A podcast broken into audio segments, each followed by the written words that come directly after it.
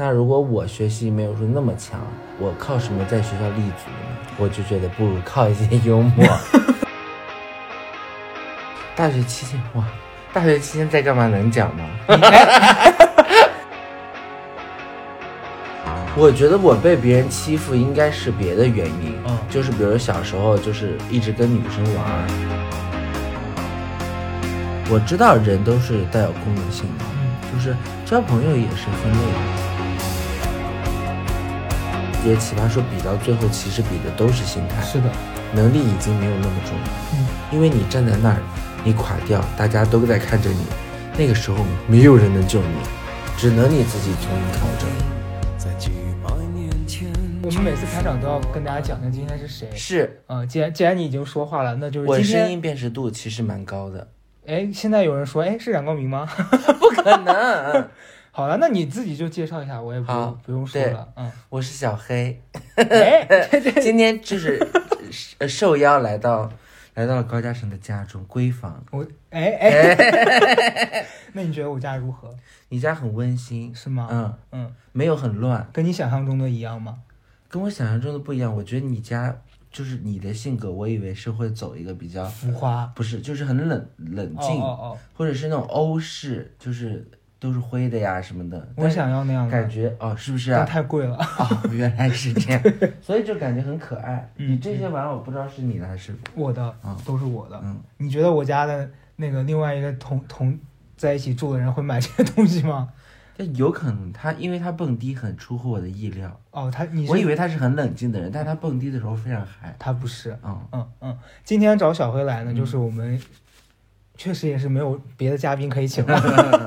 嗯，然后我们刚好就最近可以有很多可以聊的东西，嗯。一个是关于他最近参加节目的事情，嗯。还有一个是今天他在来之前呢，我就在想我能跟他聊什么，嗯。我就发现我认识你这么久，好像没有听过你讲你自己以前的事情。嗯，嗯，所以其实你你跟你朋友会聊你自己以前小时候的事情吗？我本人就是不太爱分享这些事情，嗯就是就是我的情绪也好，我的最近的近况也好，嗯。我的感受也好，我都是不太爱跟朋友分享的。嗯嗯我都是走一个倾听比较多的那种，因为我觉得它没有意义。就是我跟你分享完之后，你除了说一句“哎呀，好 不好意思”，或者是“哎呀这么惨”或者怎么样的，嗯嗯嗯没有实质性的帮助，我又没法要你的钱，哦这种其实没有什么太多意义。但我确实承认情绪是需要抒发的，只是我自己不太走这个路线。明白，嗯嗯嗯。嗯。那等一下，反正你讲完了，给你转个二十吧，就是 让你觉得自己今天没有白说。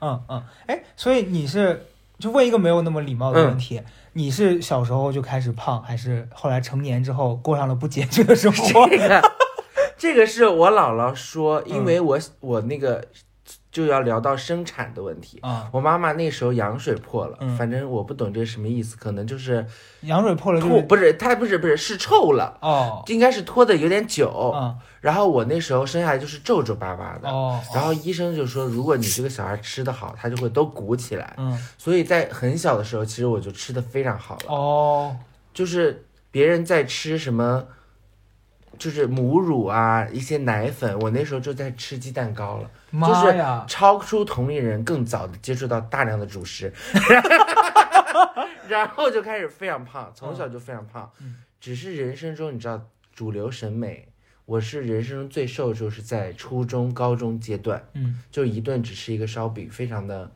吃一个烧饼听只吃一个烧饼，就哦。一天。哦，那那是。对，那虽然也是主食啊，但是一天只吃一个烧饼，人生中大概就瘦到一百四，哦，只有那么一段时间。然后之后就又又开始吃了，之后就是因为那时候我妈妈盘了一个店，嗯。在做麻辣香锅，很多故事，嗯。然后我就去帮她炒，因为那个厨师过年回家，嗯。我就变厨师，嗯，就住在那个店里。那个店有个特点，没有镜子。每天我就吃那个麻辣香锅，嗯然后等到我回学校，猛然发现，哎，我怎么变这样？对的，猛然发现自己变大肥猪，嗯，然后但蛮受欢迎的，但是你妈妈也没有告诉你，就是她，你虽然没有镜子，但她看得到你，也没有告诉我完全不提醒。我这是因为每天住在一起，啊啊他没有觉得我一下子变胖，应该是一点一点，嗯然后就，但是那个时候会很，就是大家会觉得很可可爱，对，然后又很好玩儿，嗯，就不像瘦的容易刻薄嘛。是初中的时候还是高中？那时候已经大学了。大学啊，对，我在步入大学前，我可能之后找个照片给你。嗯那个时候还是非常的瘦。对，哦刚大一的时候还是像个人。所以你刚才讲，你说外婆说那个小时候咒为了让你展开疯狂时，结果展开了之后，外婆也想说没关系啊，反正都已经这样了，就 就是老人家一定是希望小孩多吃，他觉得开心嘛。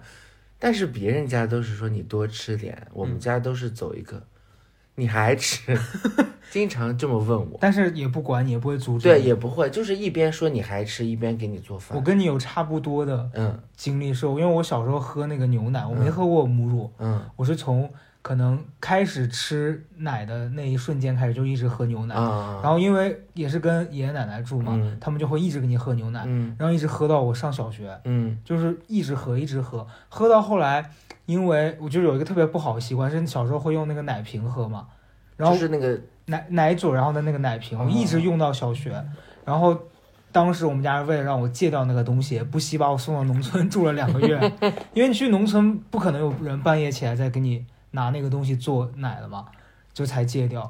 然后也是那个时候已经是一个肥猪了，那你去农村那那两就一段时间是怎么样？吃什么？馍馍呃，就是农农村当地有什么吃什么啊，而且你知道那个时候你到了农村，你发现它跟城市里面不一样，你小朋友就会被吸引。啊，当时我住在我爷爷的哥哥家，也就是嗯我们我们叫什么大爷爷，就是，嗯嗯然后在他家他是养鸽子的，嗯他们那个因为是在陕北，然后嗯就是那个窑洞有很多鸽子，然后暑暑假的时候会有蛇过来嗯。吃那个鸽子，就啊。一切都觉得哦好新奇啊，你就会忘了喝奶这个事儿，啊。然后白天跑一天，晚上就就忘掉了，啊啊嗯，然后就戒掉了，戒掉了，但是依然就是越来越胖，因为你发现哎没有奶可以喝，还有很多可以吃还有很多可以吃，对。对对，那你后来上上大学之后，哎，你从来都没有因为体型被别人欺欺负或者歧视过吗？我觉得我被别人欺负应该是别的原因，嗯，就是比如小时候就是一直跟女生玩儿，哎，我也是，对，我也是，因为我觉得那些东西很脏，比如说踢球、篮球，吓死我了！我是说你也太太是那些。运动，我觉得哦很脏，要不就是因为我懒，反正嗯都有原因。是的，我是觉得跳皮筋儿跟跳方格 非常有艺术性，就是挑战一级一级的。你知道跳皮筋儿，我知道，最后会撑到那个头上。你你如果跳进去，你就觉得自己哎身轻如燕。所以你现在眼睛这么往上，就是 因为小时候撑撑的。小时候撑的，对我，我小时候只会撑那个皮筋，就是嗯我我没办法跳，嗯记不住那个动作，嗯，所以女生很爱跟我玩，是因为我永远都在帮她们撑那个他。们就是会玩的很快乐。对，嗯，但是我因此就被班里男生欺负啊。对，因为我是小时候胖，但是我又很白嘛，小时候、嗯小时候很白，然后我跟你一样，是我觉得踢球那些很脏，而且我胖我就累，我就不愿意做这些。然后班里的女生就会喜欢跟我聊天什么的，嗯，然后我们班男生就会说啊，他凭什么那样？然后就会有一群人下来欺负我，我一直被欺负到大概上高中。他们是嫉妒你吧？对，因为但他们欺负我了之后，那些女生反而会更喜欢跟我玩，因为他们嗯就觉得说他好可怜啊，对，那些男生气死了。对，那你那你后来上大学，你是在哪上大学？北京，嗯，嗯，然后你大学期间都在干嘛？大学期间哇，大学期间在干嘛能讲吗？你哎，你是你是干嘛的你？我我在大学期间，嗯，几乎没有好好上学，在干嘛？兼职啊？我一不是，没有这么正能量。我大学期间几乎一周都在酒吧，就是动次大次，动次大次。你动次大次是消费的还是在那边赚钱的动次大次？我是有些酒吧是可以不用太消费的。哦，就是你在酒吧里认识一些朋友之后，他们就固定有卡座，哦你就会去蹭酒。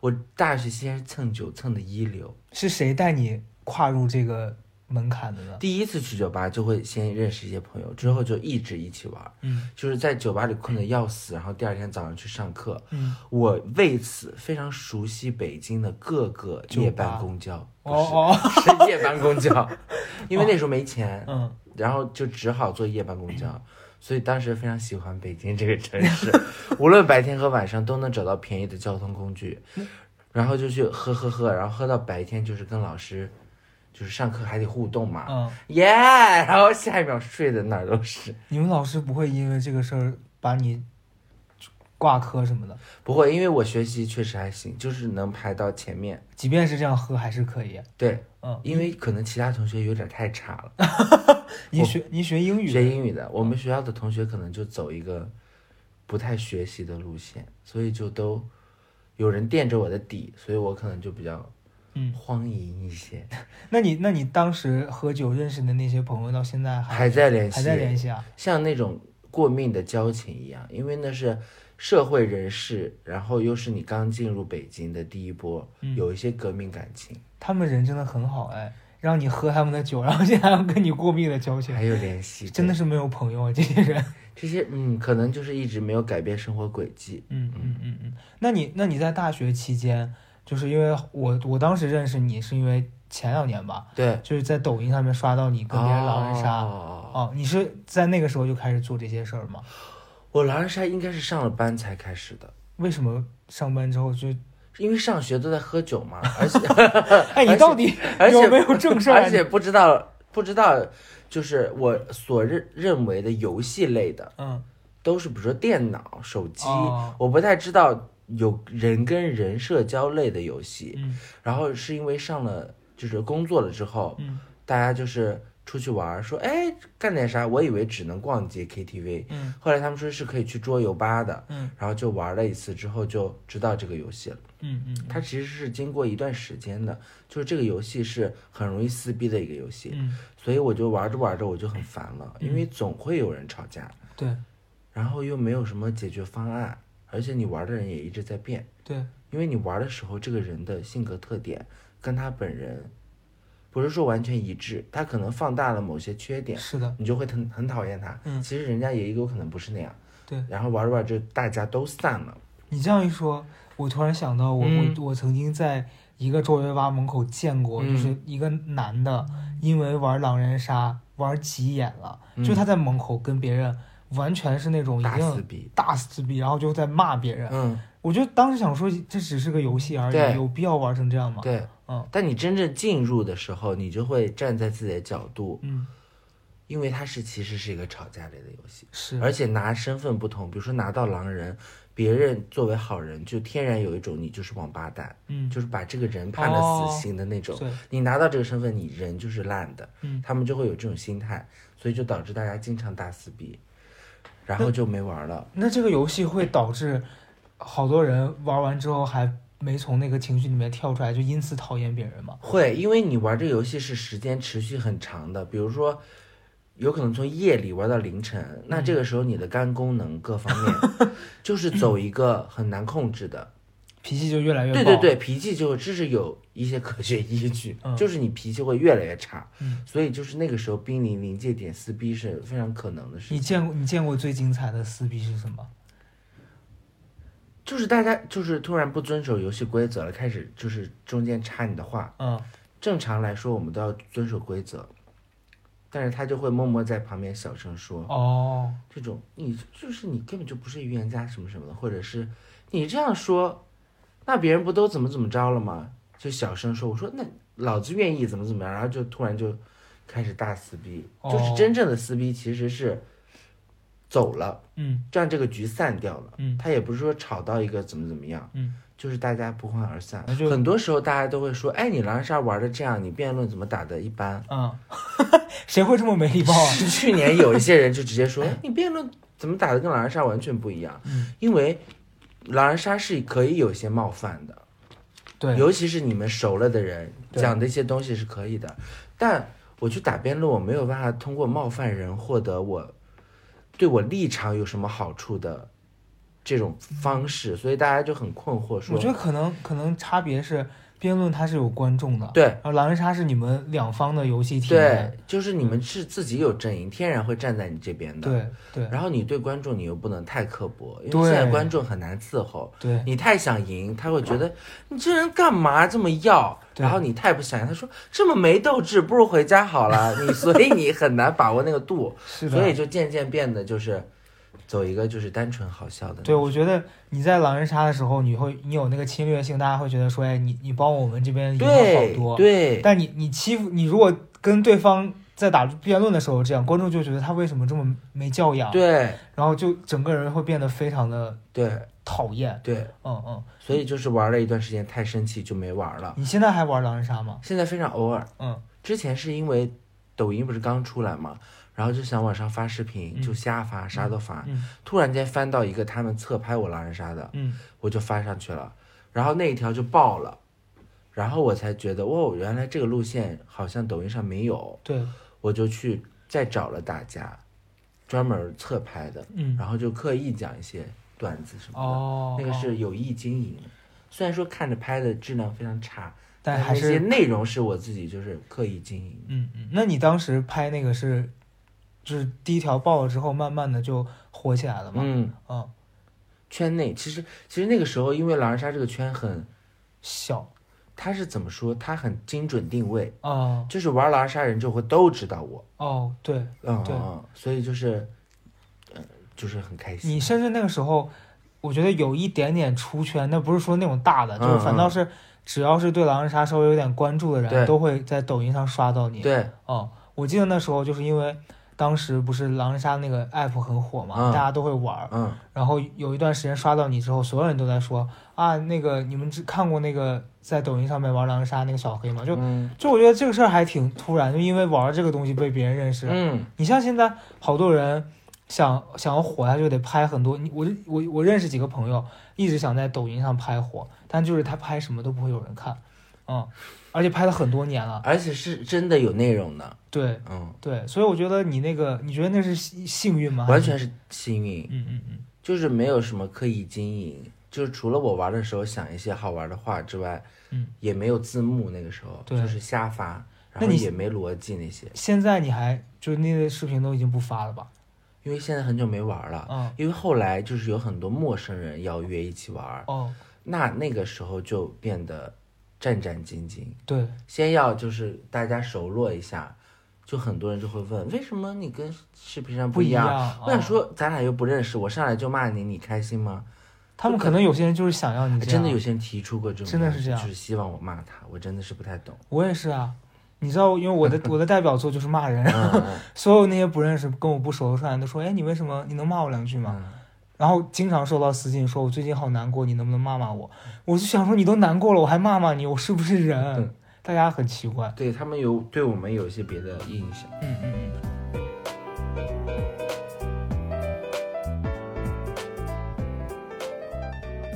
那你从狼人杀嗯这，件事儿被人认识，到你后来参加奇葩说，中间隔的久吗？哦，不久，不久，就我狼人杀其实那个时候刚涨到大概十万粉吧，嗯嗯大概两三个月，然后就收到了奇葩说的邀约。嗯。我其实第二季的时候就来过，嗯。那时候是有大 S 他们的那个，哦。还在中关村，嗯。因为我学校就在附近，嗯。我就去面试了。因为很多那个观众，我非常需要讲这个，很多观众看奇葩说，尤其是一二三季，嗯。有很大的误解，就认为自己会哈拉，嗯。认为自己有点好笑就可以去。我当时就是抱着这个心情，嗯我觉得自己蛮好笑的，我就去了，发现根本不是这么回事儿。嗯因为你还是要有一一套完整的逻辑，跟你自己对自己立场的坚定。对。你怎么通过一次次的铺陈让别人认可你？你是从毕业了之后就先去当了老师，后来又辞职在家待着。因为我是学的英语，我认为学英语除了当英语老师，嗯就是去一些外贸公司。嗯那我不想去公司，就只能当老师了。嗯我就觉得，哎，选择好少啊！而且英语这个，你说其实是一个工具，嗯，如果我真的有什么硬技能的话，其实没有。对，所以我就去试了一些不同的工作，嗯最后发现，哎，不如还是搞着老本行，最起码比较稳。其他的你相当于从头学，别人不太愿意给机会。你当时当老师是在那种学就培训机对构对，培训机构，成人的培训机构，教教成人啊？教成人。对嗯，你干了多久啊？我干了快两年吧。那么久啊？嗯，我还以为你是那种几个月就走了的。之前的工作室，嗯，因为年轻人嘛，进入一个职对场，很多那种什么下班不走的呀，然后同事之间搞这个搞那个，我就很讨厌。那你那时候你教的学生什么的，你到现在有跟你成为朋友的人吗？有，嗯还在联络的有，嗯，嗯，就就因为我觉得你像如果当老师，一般我会觉得可能都是教一些年纪比较小的，嗯就是如如果你像我们这个年纪刚毕业出来教成人，嗯，你跟已经工作的人交流，你当时会有那种，呃，觉得自己有一个那个隔阂或什么没有？我就觉得大家聊聊天，了解了解，嗯就其实都可以沟通的。嗯嗯嗯尤其是很多人出来学英语，他会有很多那个怎么说？他他会有很多失落感。嗯，哦比如说是在职场里面 CEO 那种呼风唤雨的，搞这个搞那个的，但他觉得自己过来完全 A A B C D 念不清的那种，哦他会觉得很大落差感。嗯。所以你就是得跟他好好聊啊什么的，很多其实是心理方面的博弈，对。真正教学的部分很少，先得把毛捋顺了才能教，你你你你们的那个教课也太麻烦了。很麻烦，经常就是要处理这些东西，嗯，就是说，哎，这个人怎么怎么样，怎么怎么样，就变成了一个心理辅导，对。立刻在那边跟他聊起人生来。对对对对对，嗯，还要就是疯狂鼓励或者怎么怎么样的，然这个钱真是不好赚。不好赚，很难。嗯那你你在跟别人教课的时候，你是会像你在节目里面那种就是很夸张的那样状态，还是你你会像现在这样聊天的状态？呃，比如说这样聊天，嗯就是否那个心理咨询嘛。哦，讲课还是要活跃一点，不然那个他们就可能我自己也怕很无聊。哦哦，就是大家，因为老师之间也是有竞争的。比如说我讲一个英语角，嗯，大家就会比彼此的上座率。我的妈呀，现在整个社会也太难混了，太难了都要比，对，因为他比如说过一段时间是会 review 你今年表现的，嗯导致你能不能加一些薪。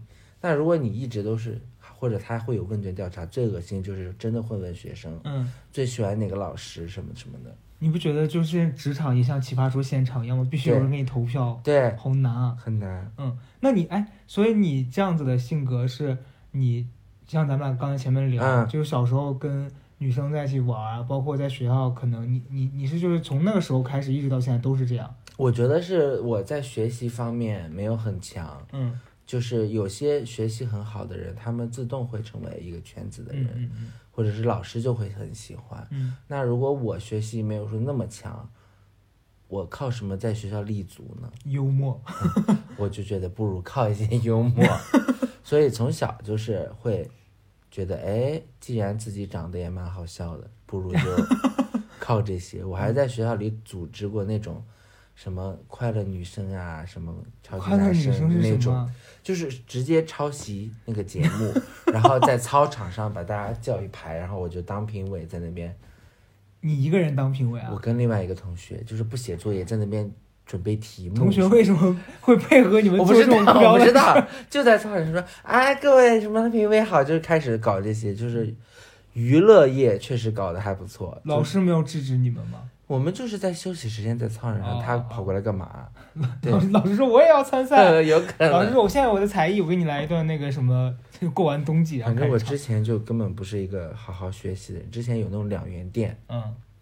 然后很便宜啊，嗯。我就买了七条项链，每天上课的时候我就换一条，应该是五条，周末有休息，对。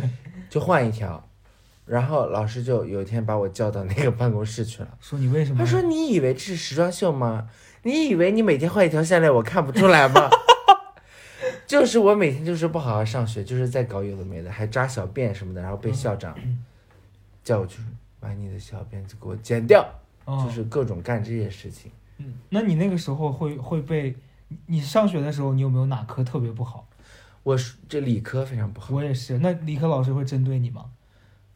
走放弃的那种吧。哦他会他会就是先鼓励鼓励，后面就没办法了，嗯就只能放弃。但他不会羞辱你？不会，哎，我遭遇也。不是也不是没有，就是有一次我确实考的还不错，嗯，就是因为那一趴是我确实擅长的，然后我拿到卷子就疯狂跟左右说啊很棒很棒，然后他就说一次考的这么好有什么好说的？我当时就是你这个还好，我跟你说，我很羞辱？我遭遇过那种，就是真的是想挖个地缝钻进去的。啊，我们初中的时候，因为我理科，我数理化完全就是一坨屎。嗯嗯嗯甚至到我高中，我选的文科，地理我都很差，就但凡跟理科沾点关系的，我一定是死。嗯然后我当时初初三的时候，我们那个有一个化学老师，嗯那个女生，那个女老师用用一个词来形容，就是当时就是，你知道你被老师骂或者被老师拉去罚站，你都不会觉得那么羞耻，但他是骨子里面散发出来的刻薄，啊，那种非常刻薄。然后当时我就记得他每节课上课要听写那个化学方程式，嗯。然后因为我就真的确实也是不学，然后我就在那第一排坐的时候，然后当他听写的时候，我们那个班主任站在那儿看，然后我们班主任是物理老师，嗯。就他俩是一一家子，啊。狼狈为奸。他们俩就都讨厌我，啊。因为觉得我不学习。啊。然后那个班主任站在那儿看我，就说：“你写啊，怎么写不出来呢？”然后，然后那个化学老师就在旁边就说：“哎呦，他就不学习，你你想象一下那个太他们两个在唱双簧，”然后另外一个人就他就拿拿着手就拿着你那个那个纸在你面前这样抖抖抖抖抖。我当时真的觉得我啊，为什么小小的年纪受到受这他这番种羞侮辱啊！对，就很惨。然后你没有反击吗？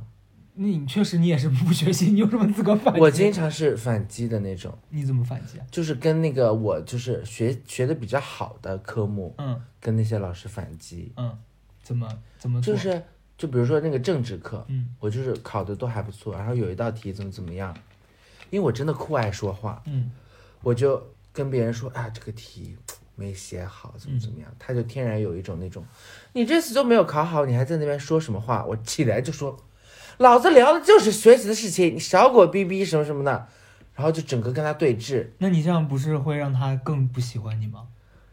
对，本身是喜欢的，哦，可能就是仗着喜欢或者怎么样，我就觉得你既然喜欢我，你就不能误会我，因为我确实聊的是学习。哦，我整个在反思这个题为什么没写好，你起来就说我只顾着说话，我就会很生气，反而是不看好我，我不会跟你理论这些。哦，我就觉得，既然你在乎我，谁知道是不是啊？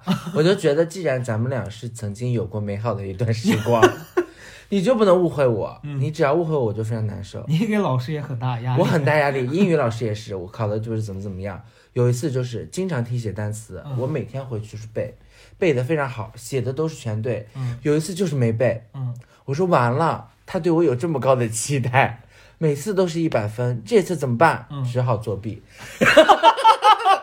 然后我就把英语书放在下面，英语书你都知道超超大，对，太大了，我往那我就往下看，然后就写。我非常不会作弊，我整个人都在发出一种警铃，在告诉别人我在作。弊，他一眼就看见了，嗯下来就说对我很失望。嗯，为什么你知道我为了就是让配得配得配得上你的期待，我甚至都作弊，然后就是经常会跟老师有很多情感的缠绕，因为我就觉得大家都是交心的那种，嗯。就是让老师就会就是经常叫过去谈心，嗯。包括就是以前升旗也是，我在外面玩儿，嗯。就是他说选上你当升旗手了，其实是很至关荣耀的。对，然后我就在外面跟大家玩玩玩，我说：“哎呀，老师，我其实是肚子痛，十分难受，没办法参加彩排。嗯”然后就是我一个很壮的男生，后面有两个很纤细的女生，他们两个就负责拉那个，嗯非常难，而我就是站在上面，就是甩那个旗就好，很轻松。后来我发现班里面有眼线，嗯，告诉老师我在外面玩儿，就是经常班里很多这样子的人。对对对，然后就考试，又看到我的成绩单，诶，又有哪一点没有做的还好，就叫起来说：“你少在这边给我摔摔打打的，你做的那些事儿，你以为我不知道吗？”我想说我做什么了，然后就开始交心，嗯老师把项链呀 什么，就升旗啊，一通一通聊。老师很爱演这出戏，我也我也经历过，就是嗯因为我课文背的还不错，啊是语文课代表，啊，然后我被老师任命负责放学留下来考那，就是让那些没背的同学留在那儿背会才能走。嗯嗯然后有一个男男生当时跟我关系特别好，嗯我们俩就好朋友嘛。嗯然后那他求我放他走，我我总不能说你必须背，嗯我就放走了。结果老师大概前后只用了一分钟就知道了，就是你你不知道谁是眼线，立刻就过去告诉他说、嗯老师他他他他被高嘉诚放走了。嗯然后第二天老师在全班当着大家面说说高嘉诚可是个老好人儿 啊！我当时真的觉得是被按在地下用脸磨地，嗯，很丢脸。这些老师真的是绝了。是，所以哎，你那你那你现在出了社会，你碰到像那种老师那样性格人，你还会刚他们吗？还是会刚一下，嗯，是是为什么？就觉得说这些事儿是原则的问题，就你只要让我不爽了，我就必须说出来。我确实是觉得因为可能就是年轻，嗯，就大不了离开，哦，就是会有这种心情。嗯之前就有有一个女同事，大家就是分批做嗯一些工作嘛，交接或怎么怎么样。然后她下午班儿就发微信到那个群里说：“哎，你这个怎么没有做完呀？嗯一些 follow 的事情怎么没做？嗯说这样，如果你再不做的话，以后全部交给你。”我想说，大家是平级，对虽然说啊，我是新进去的，但我们职位是一样的。嗯我就说姐，记录我是有的，你也有很多 follow 的事情没做。如果你要跟我掰扯这个的话，咱们就摊开来讲，放在阳光下聊一聊。哎，你好厉害，我完全不行。然后我，然后他就说没有啦，大家就是同事，就是哎开玩笑的。嗯我就说好，我是来工作的，不是来交朋友的，就是你大家做好自己分内事就好，你不用老盯着我，你自己把自己的事情干好。这样其实我觉得是好的。然后就讲清楚，后来大家就也没有什么了嘛。我跟你说，我刚进职场的时候，我经历过嗯类似事，但我完全是大大失败。嗯就是那个女孩，我还至今记得，她她姓什么就不说，但她名字叫艳丽。嗯然后这个艳丽呢，就当时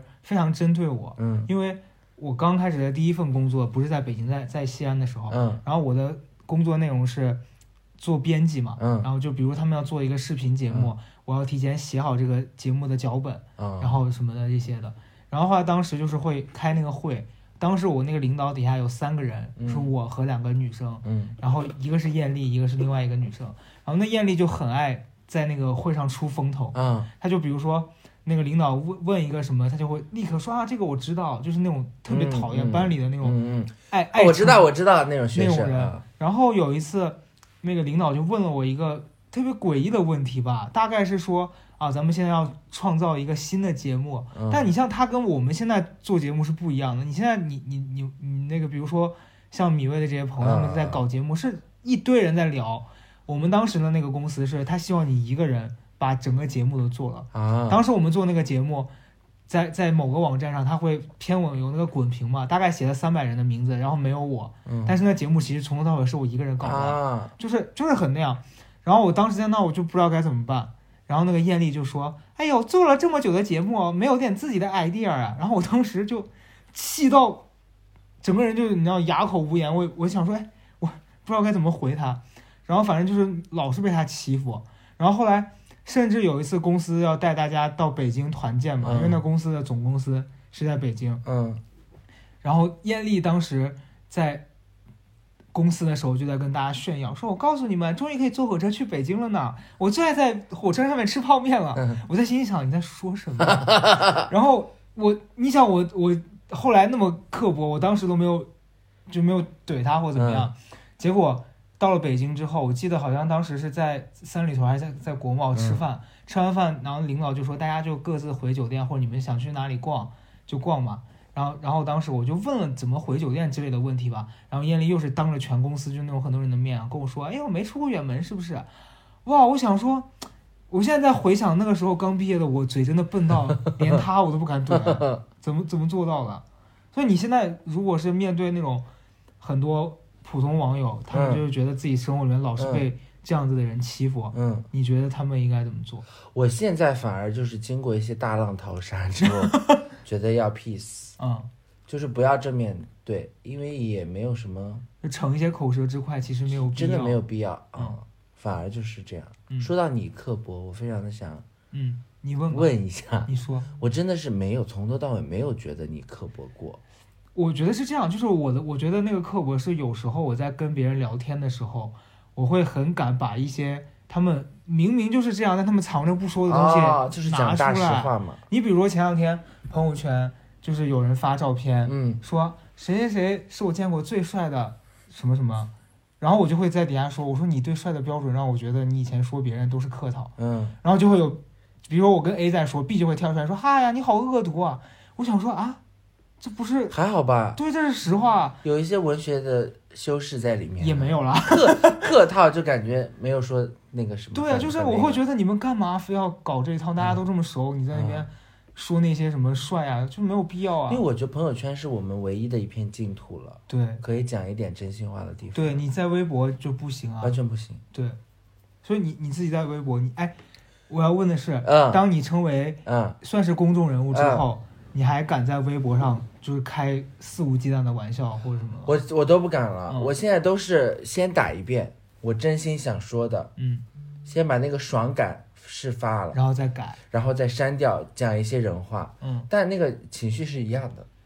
我现在是完全，你是删掉还会发别的，我有时候我就是打完，我有的时候就是算了，有的时候是算了，因为我是觉得现在就是这个环境好吓人。对，我很险。你也知道，就是平常咱们私底下开玩笑都完全没有什么顾忌。对，我之前有一次，到现在那个东西还被留在网上，嗯是我跟英男吧，我们两个去咖啡厅，然后当时那个咖啡厅是那种很很网红的那种风格，然后我们两个去的时候，有一堆那些女生在那边拍，然后就就就他们说了很多话什么，然后然后你知道我们私下肯定说话会比较没有没有顾忌，就说啊是他们绿茶什么的这种的。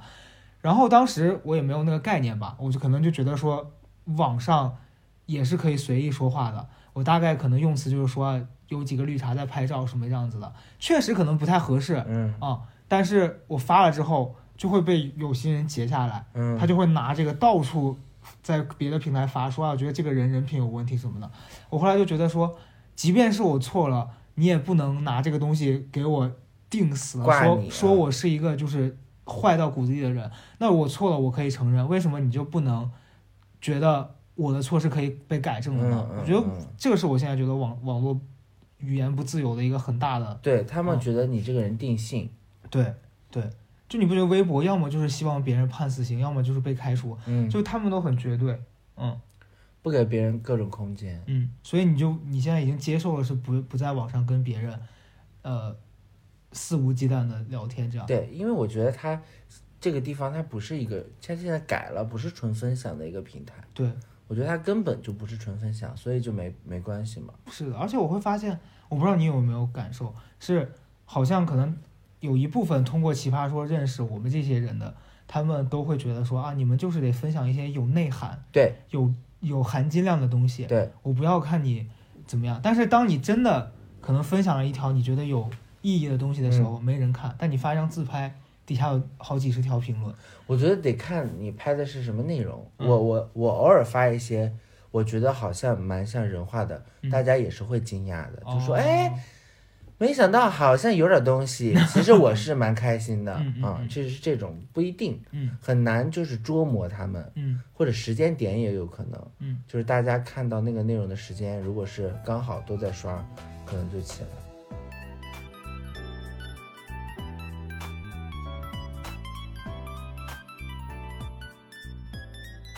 你你有一度因为跟大家交流困难，或者是说大家可能没有办法完全理解你想表达什么，觉得焦虑吗？我不焦虑，嗯。我是觉得本来就是很难找到完全懂的人，对，而且有很多是假懂。嗯。就是我现在在跟你聊天，你说嗯，对对对，好像全都是正面的回应，但其实不一定你懂了没懂。嗯嗯嗯，就是你通过一些反问，你就会知道他其实根本没听懂你在说什么。是是，所以这个懂不懂这件事情，我就觉得没关系，我不强求。嗯。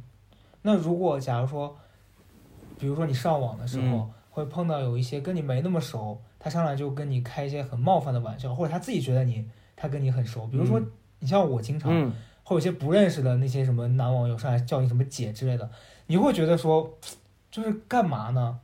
你遇到这样的事儿，你你会被这件事儿影响情绪吗？情绪不会影响，我只是觉得可能我塑造了一个比较亲民的形象，我会觉得是这样。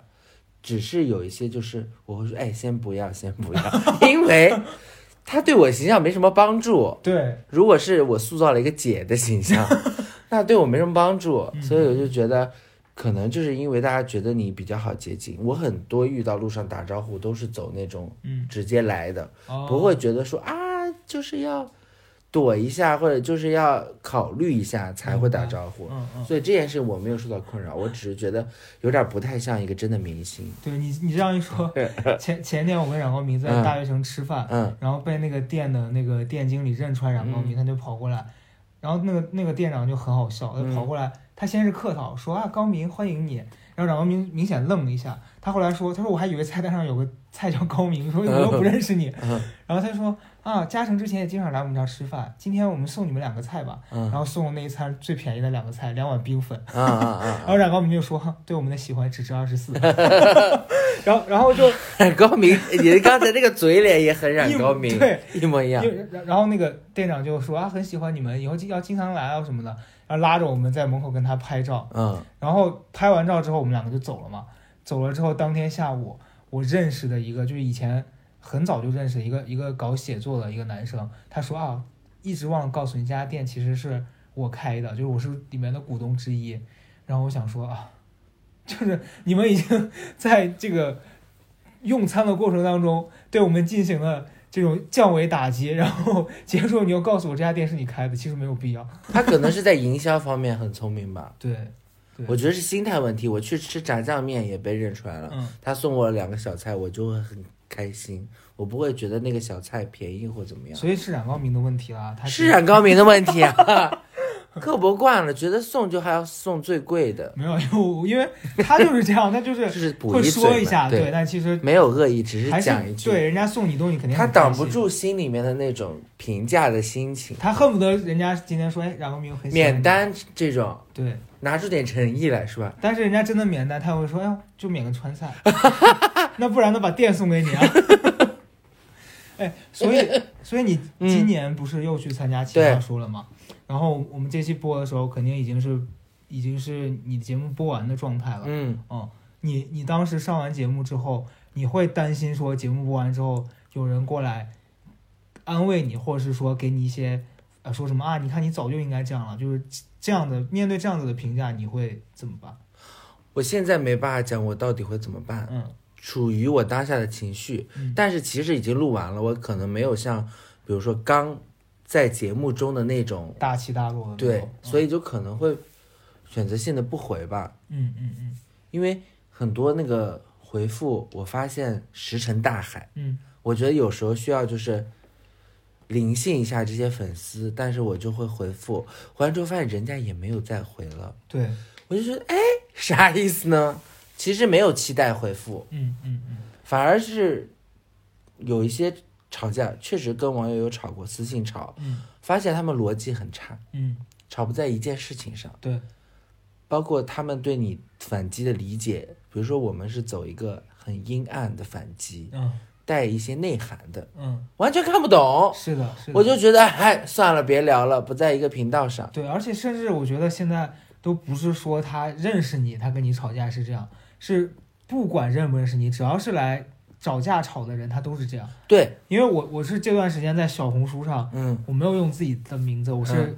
建了一个网名，嗯。然后用了一个完全网络的头像，在嗯分享我自己买嗯，的东西什么。因为我觉得你消费这件事儿很容易被别人评价，说你什么铺张。对，说你什么那个哎你怎么挣那么多钱？其实我我分享东西也还好，我就比如说我今天买了手机，嗯。我就分享这个手机的感受什么的，你就会发现很多人就是过来杠你，嗯。他就是为了杠你而杠你。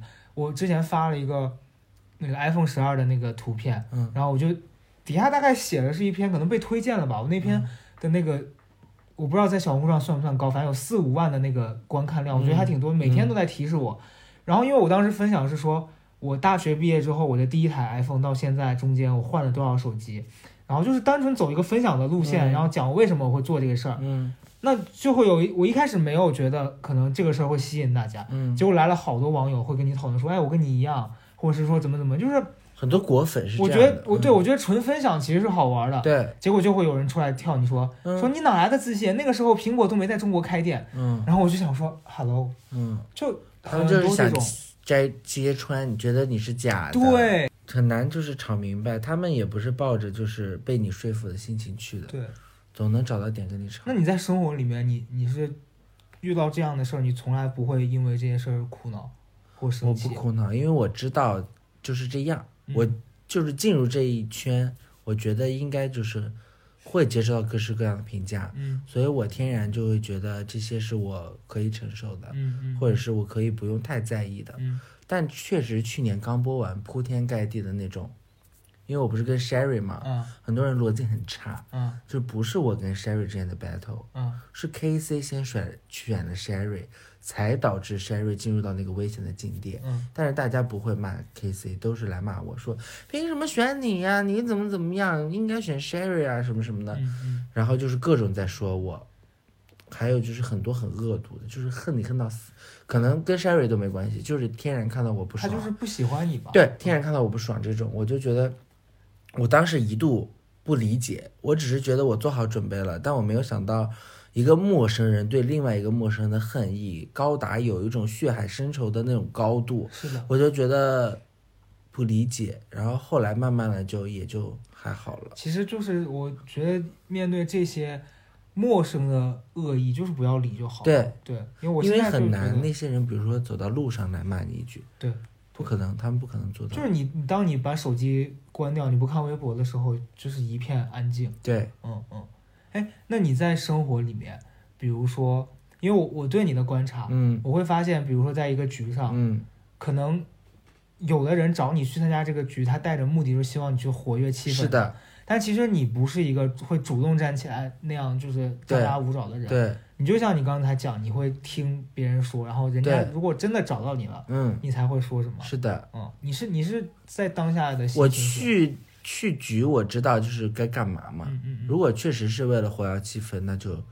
直接开干；嗯如果是大家都是朋友，那就偶尔甩一两个小笑话就好了。嗯嗯嗯。所以我知道人都是带有功能性的嘛，嗯就是交朋友也是分类的嘛对。你比如说你想吃烤肉，嗯你今天一定不会选一个吃素的朋友出来，嗯所以你叫到我的时候，我一看这个局什么样，我大概就知道我要干嘛了嘛。嗯我不觉得这个是困扰，我也不觉得要被迫营业，只是。只是你的人的标签在那里嘛，我是接受这个事情的，嗯，那你有了一点名气之后，你有因此而认识到一些那种可能所谓的很有钱，或者是他背景很厉害的那那样的朋友吗？有，但是我觉得有一些跟我没关系，就是他厉害嗯他的，对就是不一定就是能我们能怎么样。对，因为为什么会问这个问题？是我发现你像首尔姐叫我们出去玩儿的这种嗯，场合，经常会有一两个很厉害的这样子的人。对你像我的心态，我会觉得说啊，认识这样的人我很开心，因为你的圈子、你的接触，平常你不会认识到这样的人。对但是认识可能也就停在认识而已。。对但是我观察到，你像我们玩的时候，有一些其他人他就会觉得，哦，这是一个机会，就他嗯会带着目的去跟那些人交朋友。我就会觉得这样子不累吗？嗯，我是觉得要主动散发出那种别人想认识你的那种，嗯，我觉得这是一个能力，对，就是你主动去认识到别人，你就算有了微信，不代表你们是朋友，或者不代表你们能之后有帮到你的事情。我是觉得就是在那个局里好好表现自己的魅力，让别人觉得你这个人有意思，嗯想认识你，可能是另外一种心机的方式啊。我是觉得我这样，我可能更舒服、更自在一些。嗯，明白。嗯，那那你像比如说，假如说在这种陌生的局里面，有一两个那种特别有攻击性的，就我嗯说的攻击性，可能就像比如说节目里面会有那种，他上来他会表现出他自己很强，嗯。比如说他学历很高，嗯。或者他来头就就是很厉害，嗯。然后他会如果对你摆出一副就说啊小黑你就那个参入参加加入我们的聊天吧，但你如果听不懂的话，我我可能可以给你解释。如果面对这样子的局，比如你参加这种活动，你会为了让他觉得说你在配合他去做改变吗？不太会。嗯如果他是这种高姿态的邀请，我就觉得没有必要了。嗯，那你就会待在那儿不动。对，我就听一听嘛，嗯嗯，听听就好。是因为我觉得我有一个阶段是，当我面对到这样子的东西的时候，我是不知道该怎么回应的。嗯然后可能会尬住，然后我发现那种场合真的说什么都不对，嗯，就如果你硬刚他，会显得你这个人很对很脾气很差，然后很 low。如果你要是抖机灵，嗯。其实现场也不会有人接你的梗，嗯，所以不如就安静。对，安静是其实是很好的，对，嗯。因为他有有他的那个，他会滔滔不绝的讲的，嗯。他不会说就是也安静，那就我就安静就好。嗯，哎，那你现在就是做了这个行业之后，收入什么的会跟以前当老师的时候变得，可能你挣的也许比以前多，嗯，但是你未必有以前那么稳定。对。你会觉得这个事儿给自己有一种就是心慌的感觉吗？有，嗯。而且到现在我都没有觉得我自己真正进入到这个圈，虽然说认识到了一些圈内的人，对，就是以前只能在电视上看的那些人，嗯。没有觉得自己真的踏入了，因为觉得没有一个非常强有力的身份，嗯。比如说你说歌手、演员那些，就是很圈内认可的。你说我顶着一个辩手的身份，嗯，辩权也不认可的那种辩手你说我到底往哪儿站呢？是的，所以就是很想就是有一个身份，比如说是综艺咖也好，嗯。大家可能大概是这样定义的，嗯。但我就希望有一个更扎实的那种对于我身份的巩固嗯。也好。我现在比较稳的是，我觉得至少有个公司在后面嘛。嗯之前没有公司的时候，就更觉得慌，嗯。所以就抓住一点自己能抓住的东西，会让我觉得比较的踏实。嗯嗯但是我自己一直都觉得，就是无论哪行哪业，没有绝对稳定这件事。就是在现在这个发展的趋势来说，嗯就金饭碗这件事情肯定是不存在的。对，它稳就是也代表着一成不变嘛。所以你怎么看这个事儿？我是觉得现在好一点了，能抓住一些东西，包括是我认识到大家，即使我不在荧幕前了，嗯我推到后面，可能也能找到一些自己的位置。对，这个是不太不太担心的。嗯嗯嗯，你会因为进到，就哪怕说你不觉得自己是圈子里的一部分，但因为你接近了这个圈子，嗯可能会失去很多乐趣。嗯你比如说像我前两天去看电影的首映，嗯当我看到门口的黄牛把票炒到八九百、一千多一张，然后那些小姑娘可能都愿意花这个钱去看看邓伦一眼，就是他们会觉得见到明星这件事情是一件很值得投入，嗯或者是你像我们很多朋友会说啊，我想去嗯奇葩说现场，嗯我特别喜欢，就是，但是因为我们工作的缘故，嗯我现在见到明星，我觉得我已经免疫了，就是我已经不会有那种兴奋的感觉，哪怕啊比如说我要跟他工作，今天如果有一个活动，我要采访这个人或怎么样，我可能会有点紧张，是因为我怕我表现的不够好。对，但我已经不会有那种见到他的激动了。嗯嗯，你觉得这件事儿是可悲还是？这些事就证明你专业啊。但是就会就是你会觉得，曾经你那么喜欢这个东西，然后现在因为它变成工作，然后乐趣丧失了一部分，你会觉得有点遗憾吗？我不觉得，因为这些人他本身就是，你有机会认识到他，嗯你可能就是已经很习惯了，嗯因为你最终会发现大家都都是人嘛。对，就是你当他真实站在你面前的时候，你发现，哎，也就那样，嗯，也是会老，嗯。也是会跟大家哈拉，也是会做一些平常人做的事情。就这个事情，我可以理解你说的那种破灭感，嗯就是因为你知道了，对。所以你觉得还好。是的，但这个事情我们不能跟其他人讲，就是跟那些见不到的人讲，对，就是因为他们也不信，觉得我们酸嘛。对，而且你是没有必要去戳破这个事儿，跟人家说啊，其实明星没什么，嗯嗯嗯，就喜欢他的人还是会喜欢他。就像好多人买奢侈品，他会觉得那个东西给我的对那个对对对对，那个自信、满足感、给我的满足是让我觉得很，嗯我就是愿意花这个钱。但你像我前两年很爱买的东时候，我现在已经不喜欢了，就是嗯你那个劲儿过去了。，对，嗯我是见到了好多，我是觉得不要打扰人家。嗯嗯，我当然不是说就是哎，不就是普通人嘛，嗯不是说那个心态变了。就算你站在我面前，比如说你是一个谁谁谁啊，然后我就会觉得哎，好，那就你忙你的，我看一眼对就好。对因为我可能是没有一个真正爱到要死的那种对，偶像，我觉得也许可能我特别喜欢的某个明星，他出现在我面前，你一定还是会有，还是会激动。对，一定是的，只是就是见到普通的，你会觉得他们就是这个做这个工作对而已。因为你也是去，大家是在做同一个工作。是的，是的，嗯。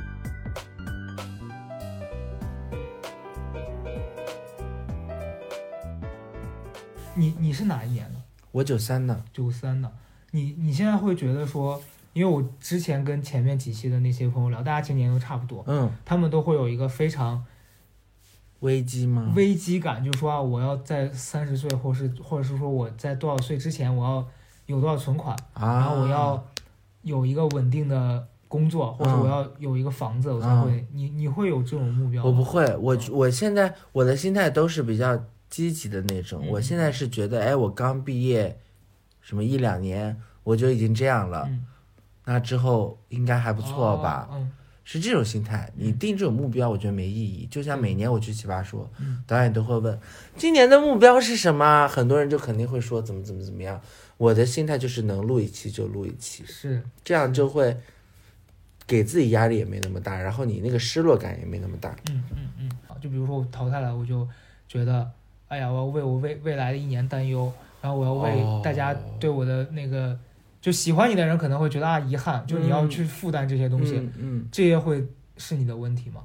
我现在就是会觉得，呃，有一点自我怀疑，嗯，就是你毕竟结果呈现的是不好的，对，你就算再自信，觉得自己再牛逼，嗯你也会有一些自我怀疑。然后过了之后，你就会觉得，哎，反正已经发生了，嗯，那你做的事情只能私下努力。是，就算就是这个很难以平衡的是什么？就算你私下非常努力，大家看不到的，不是看不到，哦是你准备的非常好了的时候，你到一个充满意外的舞台上，嗯，你还是没办法百分百的展现你。是的，这件事情是我觉得最失落的事情，就是其实我有做了很多努力，嗯我线下也去打了辩论比赛，这些事情在那舞台上那三分钟，没有人能知道。对对，这件事情是让我觉得，偷偷努力惊艳人这件事情，我觉得本质上是不可能达到的。它其实像一个赌博，对，因为我前两天在看一个书，嗯他就在讲说说其实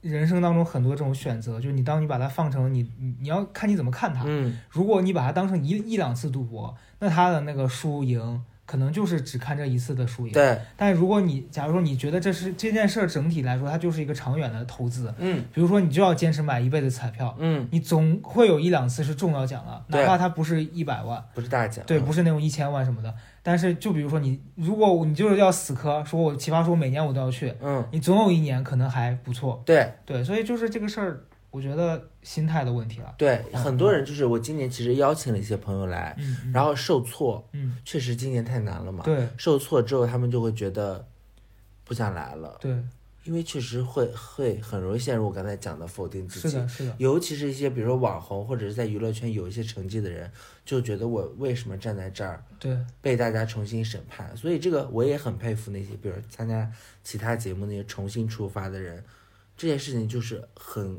考验他的心态，是。所以我就觉得奇葩说比到最后其实比的都是心态，是的，能力已经没有那么重要了，嗯，因为你站在那儿，你垮掉，大家都在看着你，那个时候没有人能救你，只能你自己重新调整。对，而且失败的经历告诉我，当你从那个里面出来的时候，所有人看你的那个眼神会让你非常想死。那个 那个场子真的是一个非常慕强的场子，对对。所以搞得我现在也非常慕强，就是你表现好一次，大家会都会对你和颜悦色；对，你垮一次，大家就会觉得就他他们的还眼神不是说瞧不起你，是那个同情，对。以及告诉你说，哎呀，你怎么会这样啊？对你就会觉得啊，我这不过是一个节目。然后当你跟别人说我没事的时候，没有人相信，大家都觉得你在逞强。对，一定是有事的，嗯，因为确实一定有事啊。是啊，你想你，你你就算你赢了，拿个那个十几票、二十票，就是比输了还恶心，对那没辙。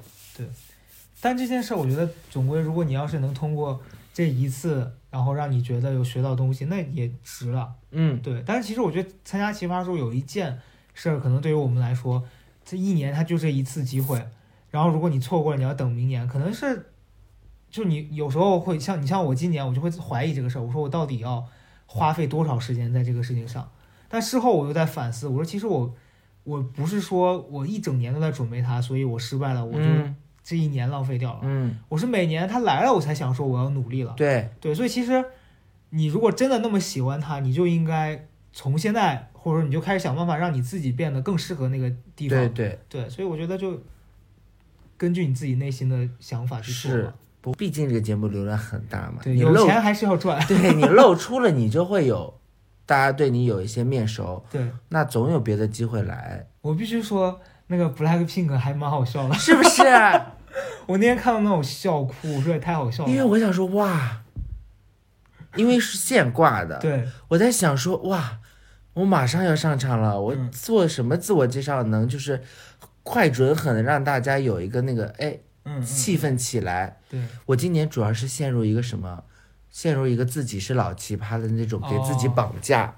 我就觉得其实我为了赢，我可以后讲，对因为那个场子先让它冷一会儿嘛，嗯嗯我上来我再搞一搞，可能会好一点。嗯然后我就一直给导演也一直给我灌输，你今年是老奇葩，你要当把自己当成这边的自己人。嗯我就觉得哇，那我一定要就是我先讲，我管他是垮不垮怎么样，我先就是做个表率，嗯所以我就先讲，就是很很多时刻陷入这种心情，嗯包括是时间到了，我完全没有耍赖皮，说老师哦再让我再讲一句，嗯，我就觉得时间到了，我就要马上停，因为我就是太遵守那个规则。对想非常体面的，就是把这些事情结束。嗯嗯，对，其实有时候没不需对要那么，有时候我就 是撒个泼，怎么了？对我再讲两句是的就讲完了。是的，就是不讲了，所以就会陷入这个自我的一个绑架。但确实，确实，我觉得最后应该是非常体面的一个画面，嗯嗯嗯反而其实会感谢当初自己把自己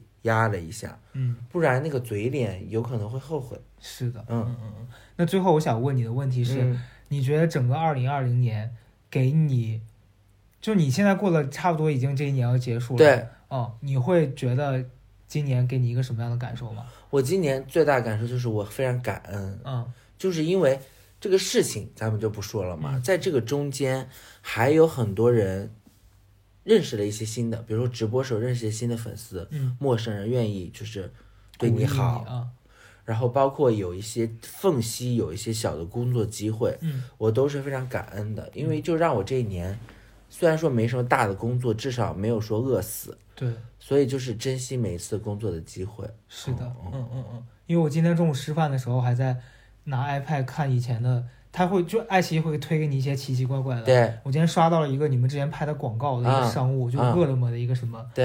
然后我看那个，我觉得哎这个广告还蛮好看的，就发现，即即便它只是一个商务，然后你们做的还挺用心的，觉得对就挺好的。对哦，就今年给我的感受也是，哪怕它只是一个广告，你也要把它对变得好玩儿，这是对你的责任。对，就是我的责任。我就觉得每一份工作，因为之前的工作的工资跟现在就是完全不是一个比例，对，我就觉得我凭什么拿这么多呢？对，那我就也没有很多了啊，但是我就觉得我上班可能要多是多一些些，我就觉得我一定要好好表现，在我能力范围内，或者是大家期待的我的样子，至少不能让大家觉得，哎，这个广告拍的一点都不好玩。对，我就是希望能就是对得起大家每一个人对我的那个机会的给予。嗯。对。